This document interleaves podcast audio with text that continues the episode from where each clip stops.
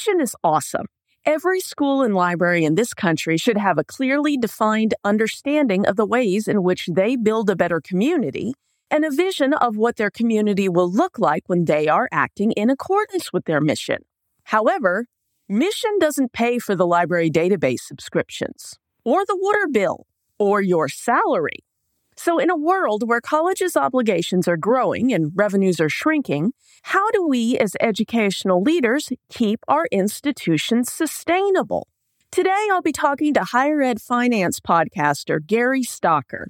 Gary has created a tool called the College Viability app to better inform people who work in higher ed, learn in higher ed, or even just care about higher ed. As you'll hear today, Gary has some provocative things to say about the intersection of money and education. Because where there is no money, there is no mission. And when there is no mission, the people perish. I said this was going to be a provocative episode, not necessarily a fun episode. And that's all the more reason why you need to listen. Today on the Kind Leadership Challenge, we're joined by Gary Stocker, Gary Stocker has substantial business experience in healthcare and higher education with skills in sales and marketing, management, consulting, data analytics, operations, and technology. As the chief of staff to a small college president in Missouri, his first few months on the job introduced him to the fragile nature of private college finances. Efforts to find potential merger partners led Stocker to ultimately develop college viability an app that lets users compare the financial health and viability of colleges in the United States. Gary also hosts the College Viability Podcast and YouTube channel, which is actually how our paths crossed a few weeks ago. Welcome to the Kind Leadership Challenge, Gary. Always a pleasure to chat with you. Let's do some questions and answers. Absolutely. Okay. So let's just start off right off the top. The College Viability app I love this. I'm kind of a numbers nerd, so I like playing with it and looking at different things. And it's a great tool. And I wonder, how did you go from creating it as a personal tool to providing access to others and beyond just creating the college viability app to really becoming a kind of a public advocate and, you know, dare I say that term thought leader when it comes to rethinking how we do business in higher ed? As the late great Paul Harvey had the rest of the story, there is, as you might imagine, Sarah, a rest of the story. And back in 2015, I was the chief of staff to a small private college here in central Missouri. And when we got there, we realized that the college had been spending down their endowment effectively to keep the lights on. Yep. And so one of the early tasks he gave me was, Gary, find me some potential merger partners. And of course, to do that, you would need some semblance, some idea of their finances. And there was nothing, Sarah. Yeah. And I just couldn't figure it out. And so we stumbled through it, ended up not having merger partners. I came back to St. Louis a couple of years later and realized as I experienced the traumas of, of higher ed finance firsthand that there was an opportunity. And so I came back and I ultimately taught myself IPEDS, no fun.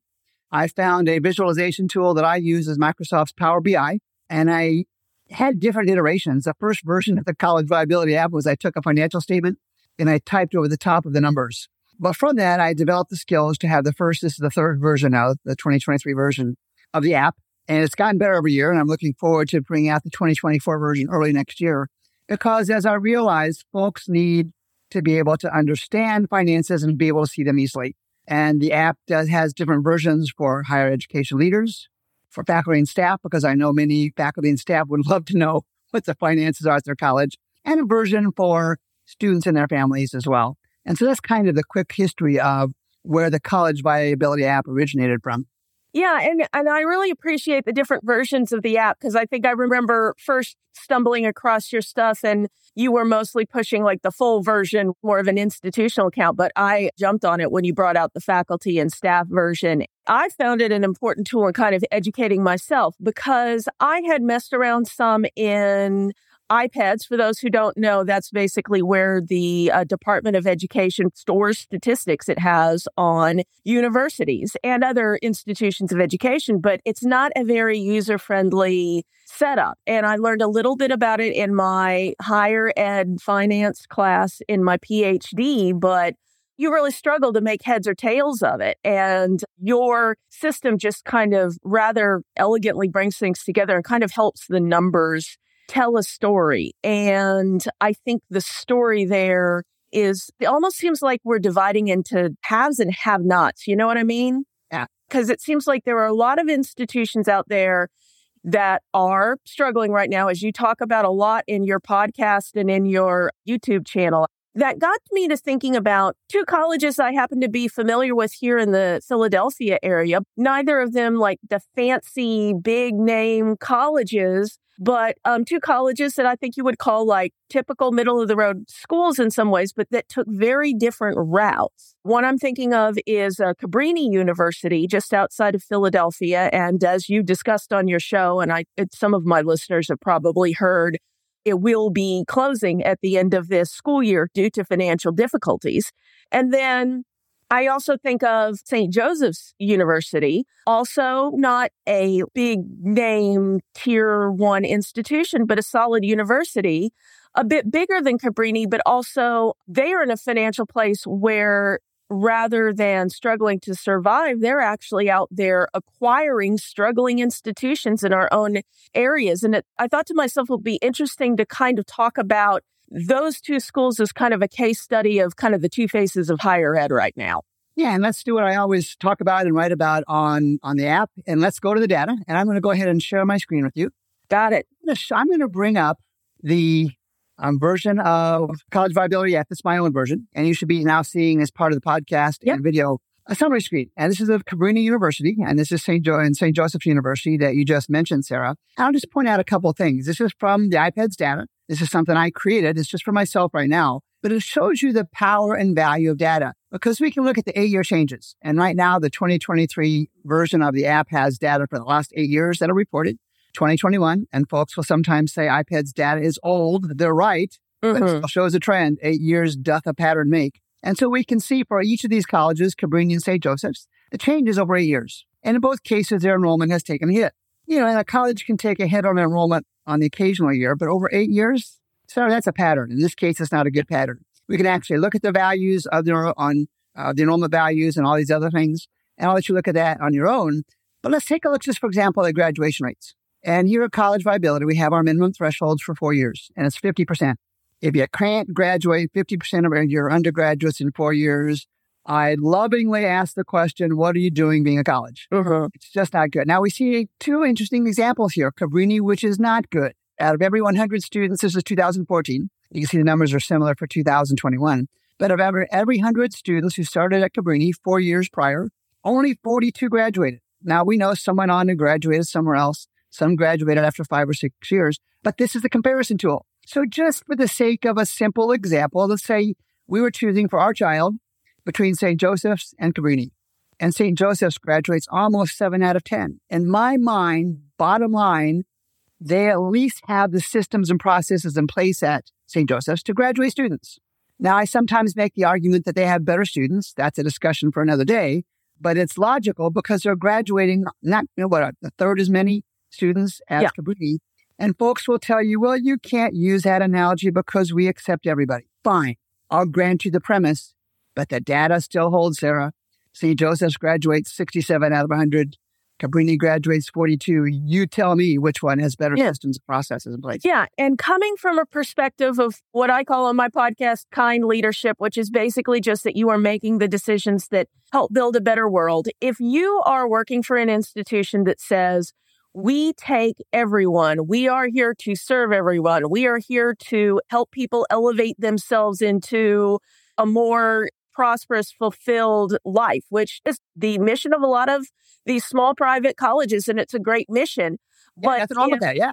Yeah. But if then at the end of the day, you are only, you know, it's essentially a coin flip as to whether your students are going to graduate and they're saddled with the kind of debt they have coming out of a private institution and they may not even have a degree to help them pay off that debt, are we really fulfilling our mission?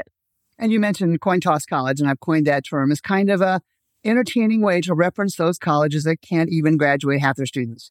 You might as well flip a coin to decide whether you or your child is going to graduate or not. That's not good. A coin toss college is not a compliment. It is a tender dig at those that can't graduate 50% or more of their students in four years. Exactly. And then I brought up the app itself. And then just before we go to the next question, I brought up all 72 private regional colleges in Pennsylvania, because that's I know where you're at. Mm-hmm. We can just simply look at some of these items. Now, I'm not going to go through each one, but it shows you what it is. These are all of the 70 some odd private colleges, private regional colleges in Pennsylvania. And we can see the eight year changes. And these colleges have done well. I'm going to click on this eight year change. We're going to see on the colleges that haven't done so well. Yep. Now, let me just kind of do the summaries. In Pennsylvania, of these 72 colleges, only 21 increased their enrollment from 2014 to 2021. In tuition and fees, which is most the most common source, the most large, largest source of revenue, only 37 out of the 72, not quite, a little more than half, increased their tuition and fees revenue. The rest had decreased amounts. I could show you that on the app if I wanted to. 29 of the 72 had an endowment of less than 50 million. Let's take a look at that. Let's go back home. Let's take a look at the endowment. And I'm going to flip this here. This is the total endowment. And we can see all of these colleges have an endowment well below the minimum threshold I have of 50 million. Others have different numbers. That just suggests you don't have the systems and processes in place to raise money from gifts. And then the graduation rate, Sarah, 21 of the 72 had a four year graduation rate less than 50%. Yeah. That's not quite a force. Yeah. Because not a pattern. And I could bring up any state. We'll see the same general kind yeah, of trend. Yeah. More colleges are struggling than colleges are not struggling.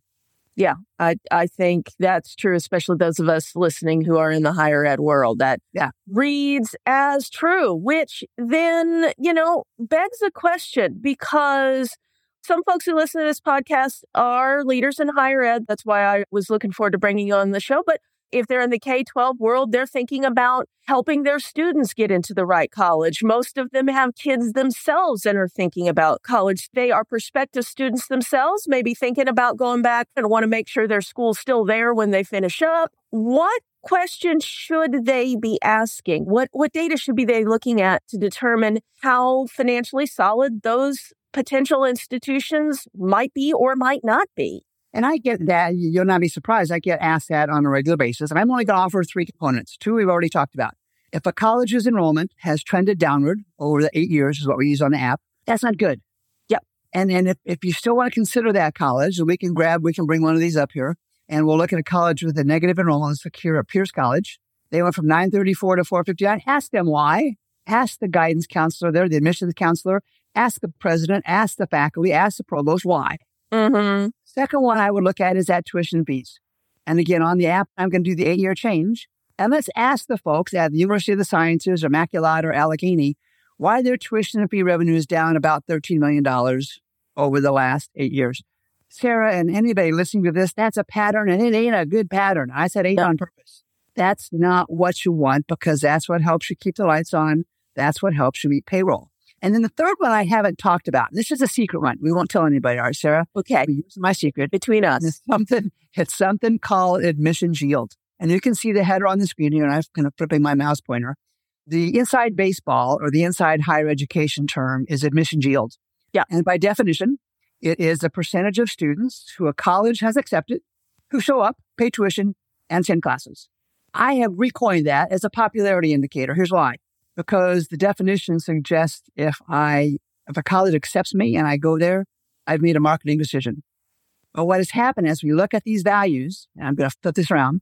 So look at all these colleges who over the last eight reported years, their popularity, to use teenager terms, has gone down. Yeah. Sarah, and to those listening, that is the best indicator of a market interest I can ever come up with. And I'm using IPEDS data. I just made it easier to use with the college viability app because the market is telling you that these students either had better offers or found a better college or chose not to go to college. And if you have an eight year trend where your admissions yield, your popularity indicator is down, mm-hmm. folks, feel free to choose that college, but ask them questions. And I have on my podcast somewhere and on the website a blog that suggests the questions to ask. But you're looking at investing, I don't know, Sarah, $40,000, $100,000 yeah. I mean, I, I yeah. You, wherever you choose, ask them the tough questions. And if you need help, drop me a note and I'll assume you'll, po- you'll post my email address. Oh, yeah. And then the show notes. And I'll be glad to send you the list of those questions. These colleges cannot continue to have decreasing yields, decreasing enrollment, and decreasing tuition fee revenue. And they may or may not close, Sarah. Right. They sure as heck aren't offering the best quality college education when you look at those indicators as others who have better trends on graduation rates, tuition fees, admissions, and on admission yield. You know, I think this is really important data to be able to understand kind of what these KPIs, for lack of a better term, of that folks should be looking at when they're choosing a college. And I also, being a higher ed leader myself, am also very interested in this question from the other side of the scale. How can we use these same statistics? Are there particular questions we should be asking when we are trying to evaluate our own institution's financial health? For instance, in the academic library, a, a, lot of our expenses are software and also information resources that we provide to our students and for our faculty to do research.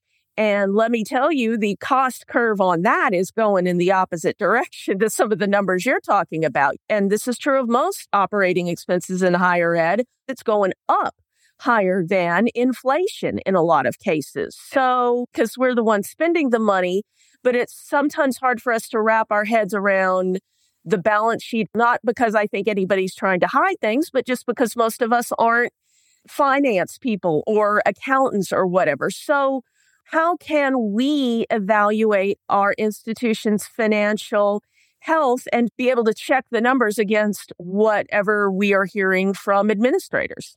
And, you know, checking the absolute value for someone without a lot of experience in finance is not a good proposition. So I suggest constantly that it is the comparisons that matter. Really, whether you're a president, a board member, a dean, a faculty member, a student, a prospective student, a prospective student's parents, it's the comparisons that matter. Compare those three or four simple things I talk about enrollment, graduation rates, popularity, and tuition fee revenue. And we show all those in the college viability app. If it's gone down over eight years, that ain't good. If it's gone up over, over eight years, that's something you want to look for. Viability isn't the only issue. Some colleges will continue to close. Most won't. Yeah. But those that are in between that, are they offering the quality college education that their competitors are? It's the comparison that matters. It is helpful to understand that. So this school is in a better shape than that school. And that gives you some, and oh, we're in the lowest 10% in our state or amongst who we call our peer institutions. That is for me, what I really like a great deal about the college viability app is that ability to immediately just pull up half a dozen schools and see where you sit in whatever peer group you're trying to assemble. So, with all this great data that is out there now, how can those of us who maybe aren't the CFO and aren't on the board, that kind of middle leadership tier, how can we work to make our institutions more sustainable? What can we do in our daily lives to ensure that we are making the right decisions to help our institutions thrive? I think I can offer big picture guidance, Sarah. And the big mm-hmm. Picture guidance goes back to when you and I took Economics 101 and we learned about the laws of supply and the laws of demand and equilibrium because higher education has way, way, way too many college seats and not enough college students' butts to fill those seats. There is nothing that can be done until that imbalance of supply and demand meets something close to that economic equilibrium so that the number of seats matches the number of students willing to pay some tuition and fees to occupy those seats. You can add programs, you can add sports, you can cut back, you can do layoffs, but none of those address the economic realities that supply and demand is out of whack. And until that whack, I guess that's the word I'll use, until that whack there you go. back to be more normal, there's nothing of consequence, nothing of material significance that can be accomplished without the recognition of the fact that there are too many seats and not enough students to fill those seats, sadly. That is what I have learned following your work and just learning about this challenge in general facing higher education. Frankly, that's a big part of why I started this podcast because I was struggling to figure out how I could be the most effective and humane leader I can be in this challenging situation for educational leaders right now. And how do you make the best decisions you can in the face of these systemic challenges? So I guess I want to wrap up with every week on the Kind Leadership Challenge. I generally share a story or a lesson or something around an issue in leadership that either I've dealt with or one of my clients has dealt with or that I've seen in the news or pop culture or something like that. And I was just curious as our guest this week, is there something you would like to challenge our listeners to do this coming week to start understanding more about their institution's financial situation? It really has to start with the data piece. And the data piece, of course, that I focus on is the college viability app. And then you mentioned that you you acquired the faculty and staff version. And I would encourage those that will listen to this to do the same thing. And I'm sure you'll provide a link to the website, um, collegeviability.com, when we're done. But you've got to look at the data. You've got to know how you compare. If your president is telling you we're fine, and trust me, Sarah, I've seen many presidents over the last couple of years effectively say, we're fine, we're fine, we're fine oops, we're closed. Yep. And it's because nobody had the idea. Uh, the College of St. Rose closed last week. Mm-hmm. On Wednesday, they said, hey, we're about to, we may have to close. On Friday, they closed. And the students and the faculty and the community and the staff were outraged because they didn't see it coming. But Sarah, I looked I at those numbers too. I yeah. it was coming. The leadership knew it was coming. And the trauma that all of those folks that I just mentioned are experiencing in the College of St. Rose will happen again and again and again until faculty and staff, students and their families look at the data and choose colleges that, by comparison, and again, using the college viability app, shows stronger enrollment trends, graduation rates, tuition and fee revenue, and admissions yields than their competitors.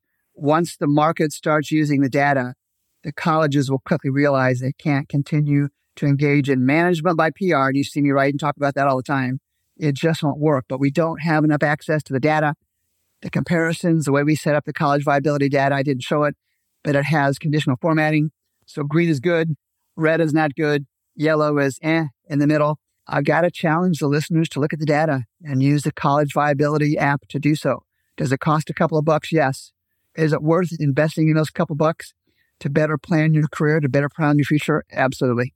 Yep, absolutely. And thank you so much for your time, Gary. I hope that folks have learned a little bit about how the business of higher ed works, whether they are in higher ed, like I am and a lot of my listeners are, or just have students or family members or friends, or maybe they're wanting to go back and get another degree themselves. So thank you so much for your time today. How can people find out more about college viability and follow you on social media and all that good stuff? Well, I am a regular presence on LinkedIn website, collegeviability.com. I have a YouTube channel called College Viability, and I have podcasts, two major ones. The first one is called This Week in College Viability, and I talk about all things college finance, college viability, and I might, Sarah, on occasion, take shots at college leaders and their inability to be upfront with their constituents. And then I have a newer one called Uh Oh College that's more addressed for students and their parents and families that helps provide them kind of what you and I talked about, but in a level that's more appropriate for folks who are just trying to get a handle on the way making the best college choice. It's Uh-O-U-H-O-H college. And those are all, all sorts of resources that help inform anybody about the financial health or lack thereof and viability of colleges in our country.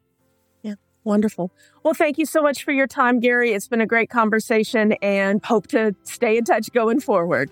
Sarah, we'll certainly stay in touch. I appreciate your time. Thank you. Thanks as always for listening to the Kind Leadership Challenge and for growing humanely, managing effectively, and creating collaboratively in your own organization. And if you know someone who might find this episode helpful, hit share in your podcast app or send them over to kindleadershipchallenge.com slash 97. Never doubt that day by day you're building a better world, even if you can't see it yet. So until next time, stay kind now.